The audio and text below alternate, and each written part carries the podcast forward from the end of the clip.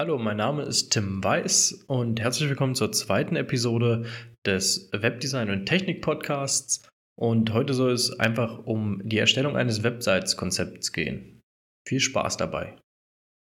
Im Prinzip sind die richtige Planung, das Konzept und die Strategie der Grundstein von jedem gelungenen Webprojekt. Und damit deine Seite keine Nacht- und Nebelaktion wird, solltest du im Prinzip ausreichend Zeit für das Website-Konzept einplanen bevor du mit der Website-Erstellung beginnst. Ja, ich möchte dir so ein bisschen zeigen, worauf es dabei ankommt und ähm, dich Schritt für Schritt durch die Konzeption deiner eigenen Website oder deiner Kundenwebsite führen. Ja, der erste allgemeine Punkt ist so ein bisschen das Brainstorming. Kommt ja aus dem Englischen, ist im Prinzip eine Einweisung oder eine Information im Übersetzten. Aber was genau umfasst denn dieses Briefing oder das Brainstorming und welche Informationen sollten darin enthalten sein während der Erstellung? Ja, ich werde dir einfach mal so ein paar Punkte aufzählen, die du verinnerlichen kannst und ähm, die du dann vielleicht auch bei der Umsetzung beachtest. Wichtig wären da Eckdaten zu dir oder zu deinem Unternehmen. Sprich, was ist dein Background, aus welcher Branche kommst du oder was ist das Ziel der Entwicklung deines Unternehmens, ja, wichtig sind dabei auch Mitarbeiterplanung. Bist du alleine? Hast du noch Mitarbeiter? Wie groß ist dein Unternehmen? Ja, das wäre so das Erste.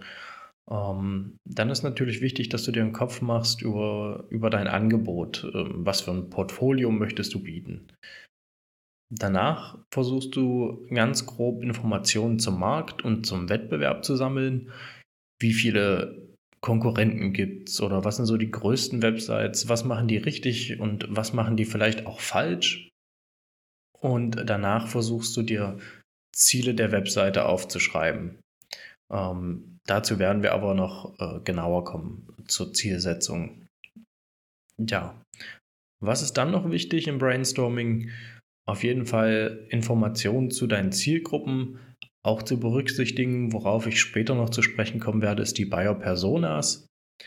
Ja, ähm, ansonsten kannst du dich natürlich auch fragen, hatte ich denn bisher schon Kunden oder welche Kunden oder welche Art von Kunden wünsche ich mir so ein bisschen in der Zukunft, damit du im Prinzip das Kaufverhalten auch berücksichtigen kannst. Bist du eher ein Business-to-Business, Business-to-Customer?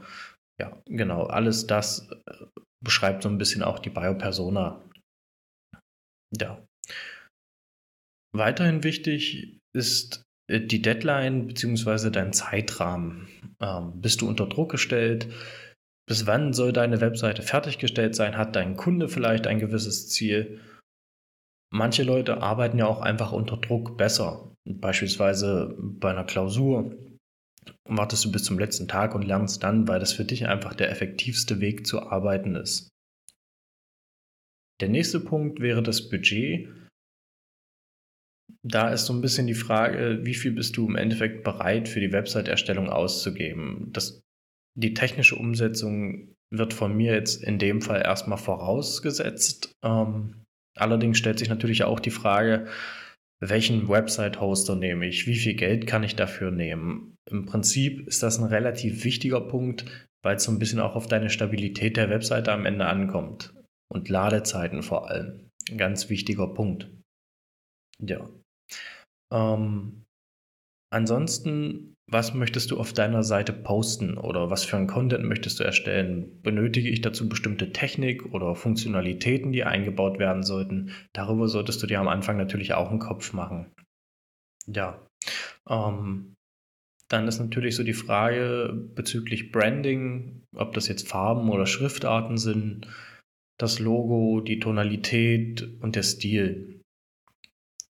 Das wären jetzt im Prinzip die gröbsten Punkte, worüber du dir am Anfang Gedanken machen solltest, bevor du weiter planst.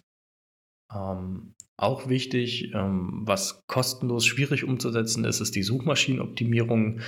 Sprich, welche relevanten Keywords, beziehungsweise brauchst du eine Keyword-Recherche oder ist dies gewünscht? Kannst du das selber durchführen oder möchtest du das extern auslagern? All diese Sachen gehören zu deinen grundsätzlichen Brainstorming-Ideen. Und im nächsten Ziel komme ich dann dazu, wie man seine Website-Ziele richtig definiert, beziehungsweise gibt es strategische oder operative Ziele, die du verfolgst. Ja, wie gesagt, der nächste Punkt ist ähm, das Ziel deiner Webseite beziehungsweise das Definieren deiner Ziele. Ähm, ich habe das Ganze in zwei verschiedene Sachen gegliedert und zwar in strategische und operative Ziele. Genau, also die Ziele deiner Website können sowohl operativ als auch strategisch sein. Manche fragen sich jetzt sicherlich, was sind operative Ziele? Operative Ziele beschäftigen sich konkret damit, Kennzahlen auf deiner Website zu steigern und leiten sich aber auch so ein bisschen aus den strategischen Zielen ab, die wiederum eher längerfristig und ganzheitlich ähm, den Charakter besitzen. Ja, was sind zum Beispiel Beispiele von operativen Zielen? Das wären dann Produktverkäufe oder Kontaktanfrage per Kontaktformular, dann die Beschäftigung von Buchungen einer Dienstleistung. Möchtest du sowas verfolgen? Ähm, sollen dich die Kunden eher anrufen oder dein Ladengeschäft besuchen? Ansonsten wird darunter auch zählen so der Download von White Papers oder Infobroschüren. Ja. Also sprich sehr konkrete Sachen.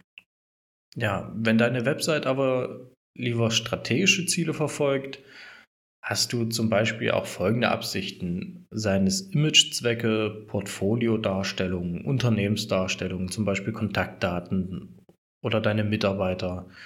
Ja, weiterhin das Aufzeigen von Referenzen bzw. deiner Expertise, dass du quasi deinem Kunden bzw. Deinem, deinem Besucher der Webseite vermittelst, was genau du kannst oder was du eben auch nicht kannst. Also sprich deine Expertise. Bist du ein Webdesigner, bist du Entwickler, bist du Programmierer, wie auch immer.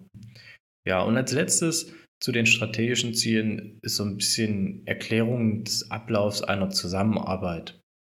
Ja, darüber solltest du dir natürlich auch einen Kopf machen.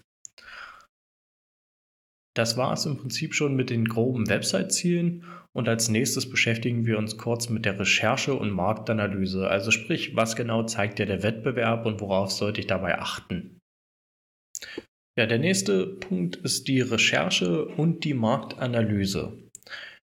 Dabei solltest du dir die Frage stellen, was zeigt dir eigentlich der Wettbewerb? Nehmen wir zum Beispiel mal an, du möchtest einen Blog starten und du hast dir zum Beispiel auf Ubersuggest ähm, ein Keyword rausgesucht und es hat tatsächlich einen relativ guten Search Difficult. Das heißt, es ist gar nicht mal so schwer dafür auf Google zu ranken. So die Theorie. So, guckst du dann aber mal genau nach und versuchst so ein bisschen eine Wettbewerbsanalyse zu machen, gehst du als allererstes auf Google und guckst, okay, welche Seiten ranken denn eigentlich unter meinem Keyword auf Platz 1 bis 5. Als nächstes guckst du dann nochmal nach, welche Domain-Autorität haben denn eigentlich diese Seiten? Ist die recht hoch? Ist es natürlich für dich auch schwieriger, den Web Wettbewerb so ein bisschen zu gewinnen. Das ist aber nicht der einzige Punkt, worauf du auch achten solltest bei deiner Konkurrenz, ist, für welche Keywords ranken die denn noch so? Was haben die denn für ein Backlink-Profil? Ist es überhaupt möglich, für dieses Keyword deine Konkurrenz auszumerzen, beziehungsweise höher auf Google zu ranken, als deine Konkurrenz es tut? Ja. Natürlich stellt sich dann noch die Frage, ähm, was findet man, man denn noch so durch eine umfangreiche Webanalyse heraus?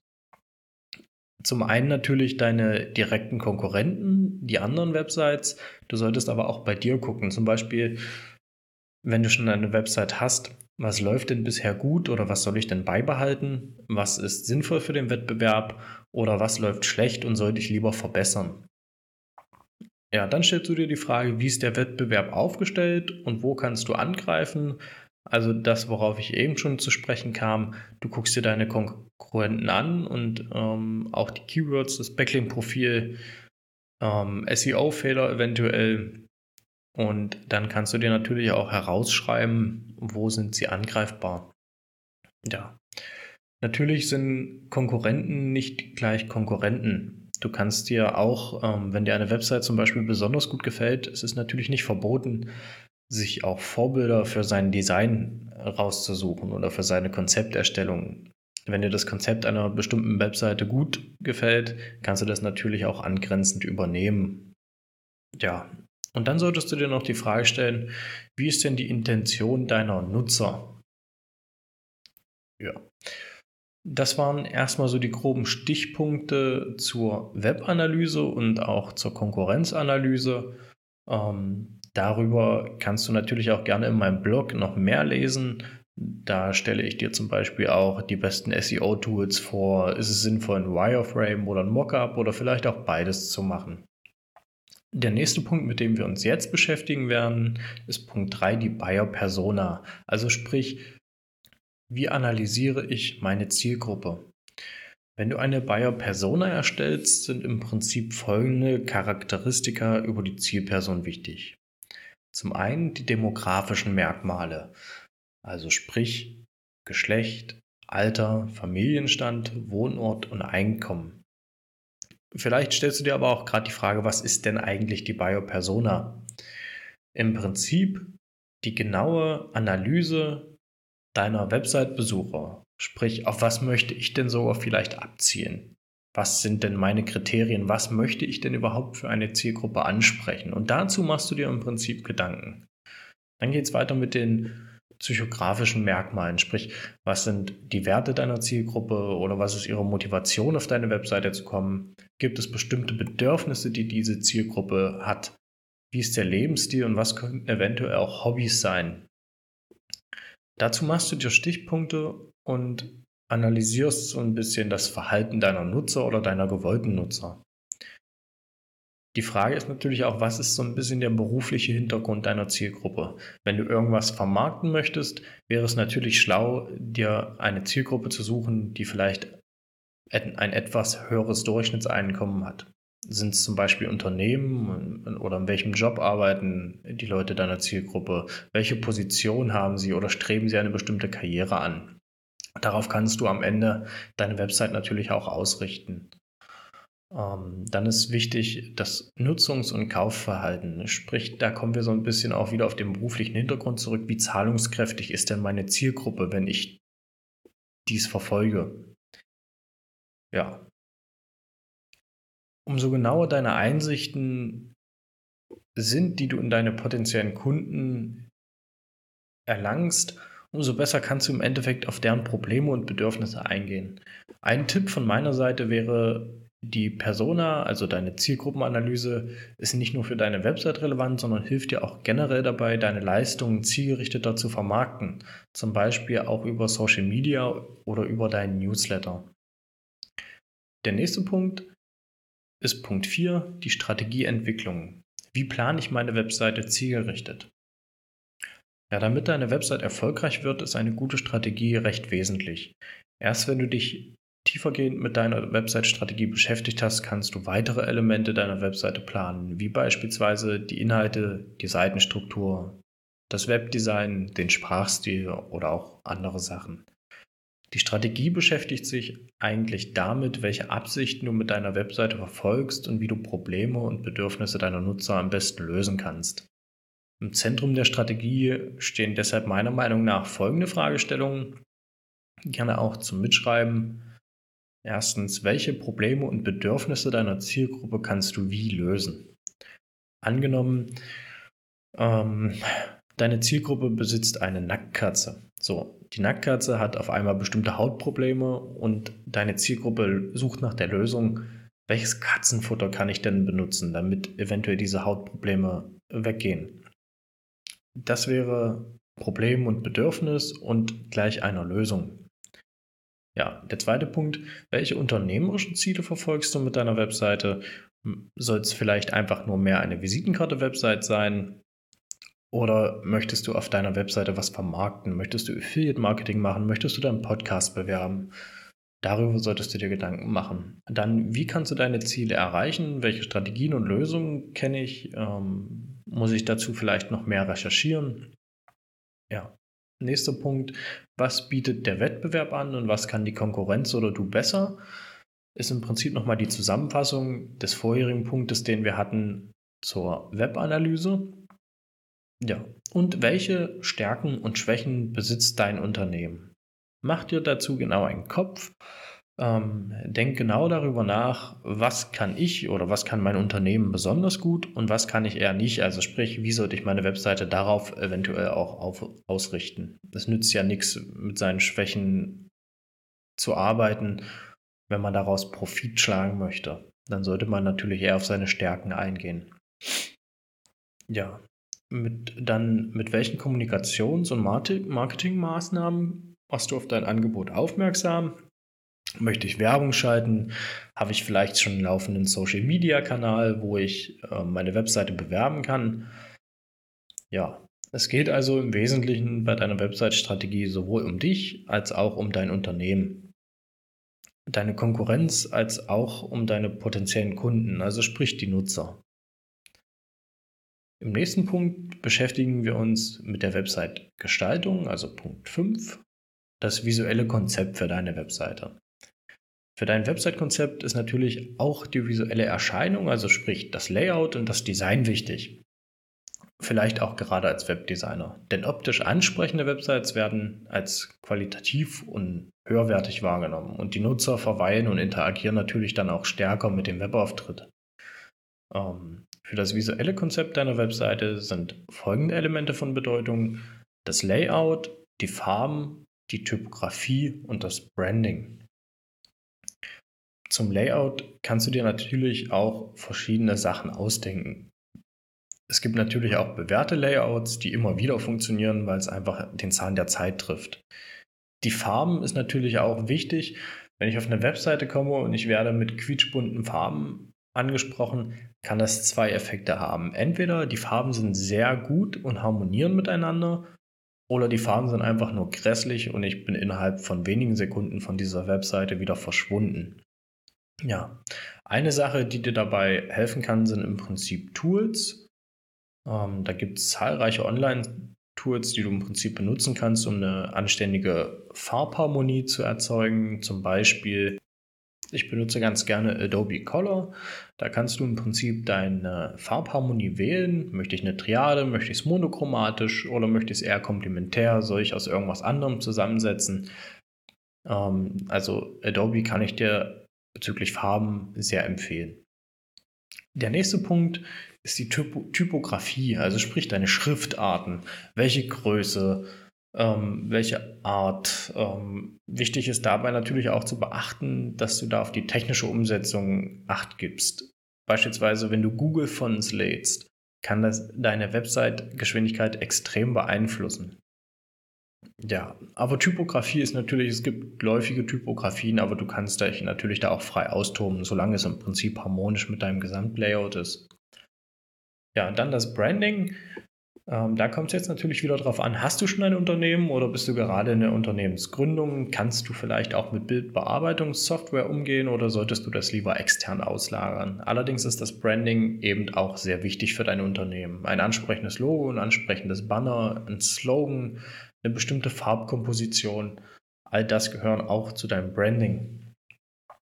Der nächste Punkt ist die Customer Journey, sprich, wie du Besucher zu Kunden machst und was dabei zu beachten ist.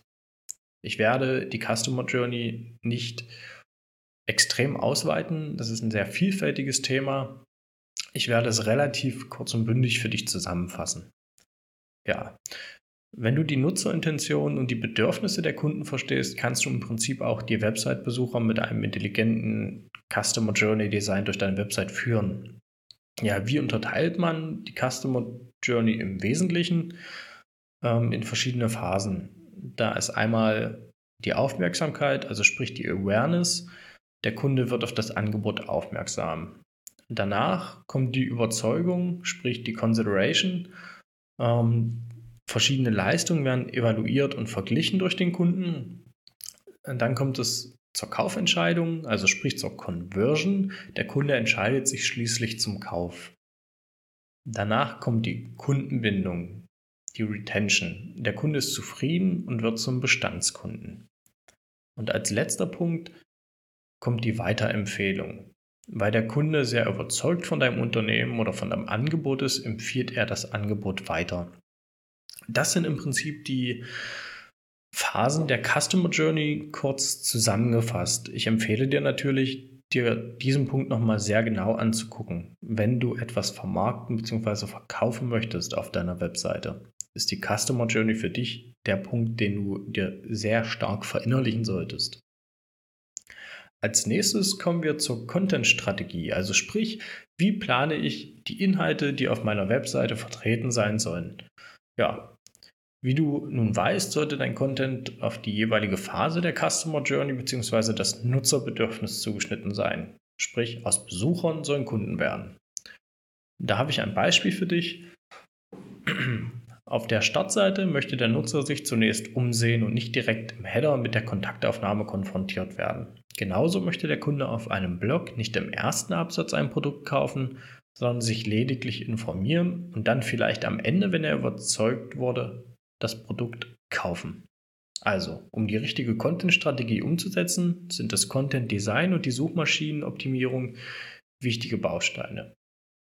Bevor du dich also an die Erstellung der Texte oder der Grafikdateien machst, kannst du auch hier einiges planen. Beispielsweise den Umfang und die Tonalität der Texte oder die Bildsprache. Für dein Website-Konzept kannst du dir zum Beispiel folgende Fragen über deinen Content stellen. Wie spreche ich die Nutzer an? Du oder sie? Ähm, bist du eher geschäftlich unterwegs? Solltest du höchstwahrscheinlich ein Sie benutzen? Schreibst du einen Blog oder möchtest einen Podcast auf deiner Seite vermarkten oder bist schon durch Social Media bekannt, kannst du natürlich auch das Du benutzen. Dann ist die Frage, genderst du oder genderst du nicht? Das bleibt dir überlassen. Der Zahn der Zeit sollte dir bei der Entscheidung allerdings helfen. Ja, dann welches Bildmaterial benötigst du an welchen Stellen? Also sprich, wo sollte ich meine Bilder am besten platzieren? Brauche ich da einen Hero-Banner oder brauche ich da eher eine kleine Visitenkarte, ein Testimonial-Bild? Halt sowas. Dann ähm, musst du das Bildmaterial erstellen, also musst du es selbst erstellen oder solltest du das lieber von einem professionellen Fotografen buchen? Oder hast du vielleicht sogar schon Material? Ja, dann Frag dich am besten auch, welche Stimmung sollen deine Bilder erzeugen. Je nachdem, welches Website-Konzept du verfolgst, soll es eher ein Flat-Design werden, soll es eher was Aufgeregtes, was Lebhaftes sein. Danach solltest du deine Bilder natürlich auch abstimmen. Hast du ein relativ schlichtes Weiß, blaues Design, kannst du natürlich als dritte Farbe ein Gelb mit reinbringen, solltest allerdings nicht noch eine vierte Farbe von einem Bild in Orange oder sowas reinbringen, es sei denn, es ist nicht vermeidbar. Ja, in welchem Stil sollen die Grafiken aufbereitet sein? Sollen es Illustrationen sein? Sollen es eher so Stockfotos sein? Dann, wo benötigst du viel Text und auch wie viel? Ähm, viel Text ist natürlich ähm, sehr wichtig, vor allem wenn du zum Beispiel einen Blog fährst. Ähm, dann kommt es natürlich auch darauf an, dass dich die Suchmaschine besser findet, umso mehr Content du hast. Ich empfehle zum Beispiel für einen Blogbeitrag immer um die 1500 bis 2000 Wörter. Allein das hilft dir in gewisser Art und Weise schon über der Konkurrenz zu ranken. Ja, und möchtest du vielleicht Inhalte zum Download bereitstellen? Lässt sich natürlich auch gut mit einem Abo-Modell verbinden oder mit einem Premium-Nutzerbereich. Ja, also ausreichend Inhalte zu erstellen ist das eine. Doch diese in einem ansprechenden Layout anzuordnen, kann eine echte Herausforderung für dich werden. Deshalb bieten sich quasi als Stütze sogenannte Wireframes an.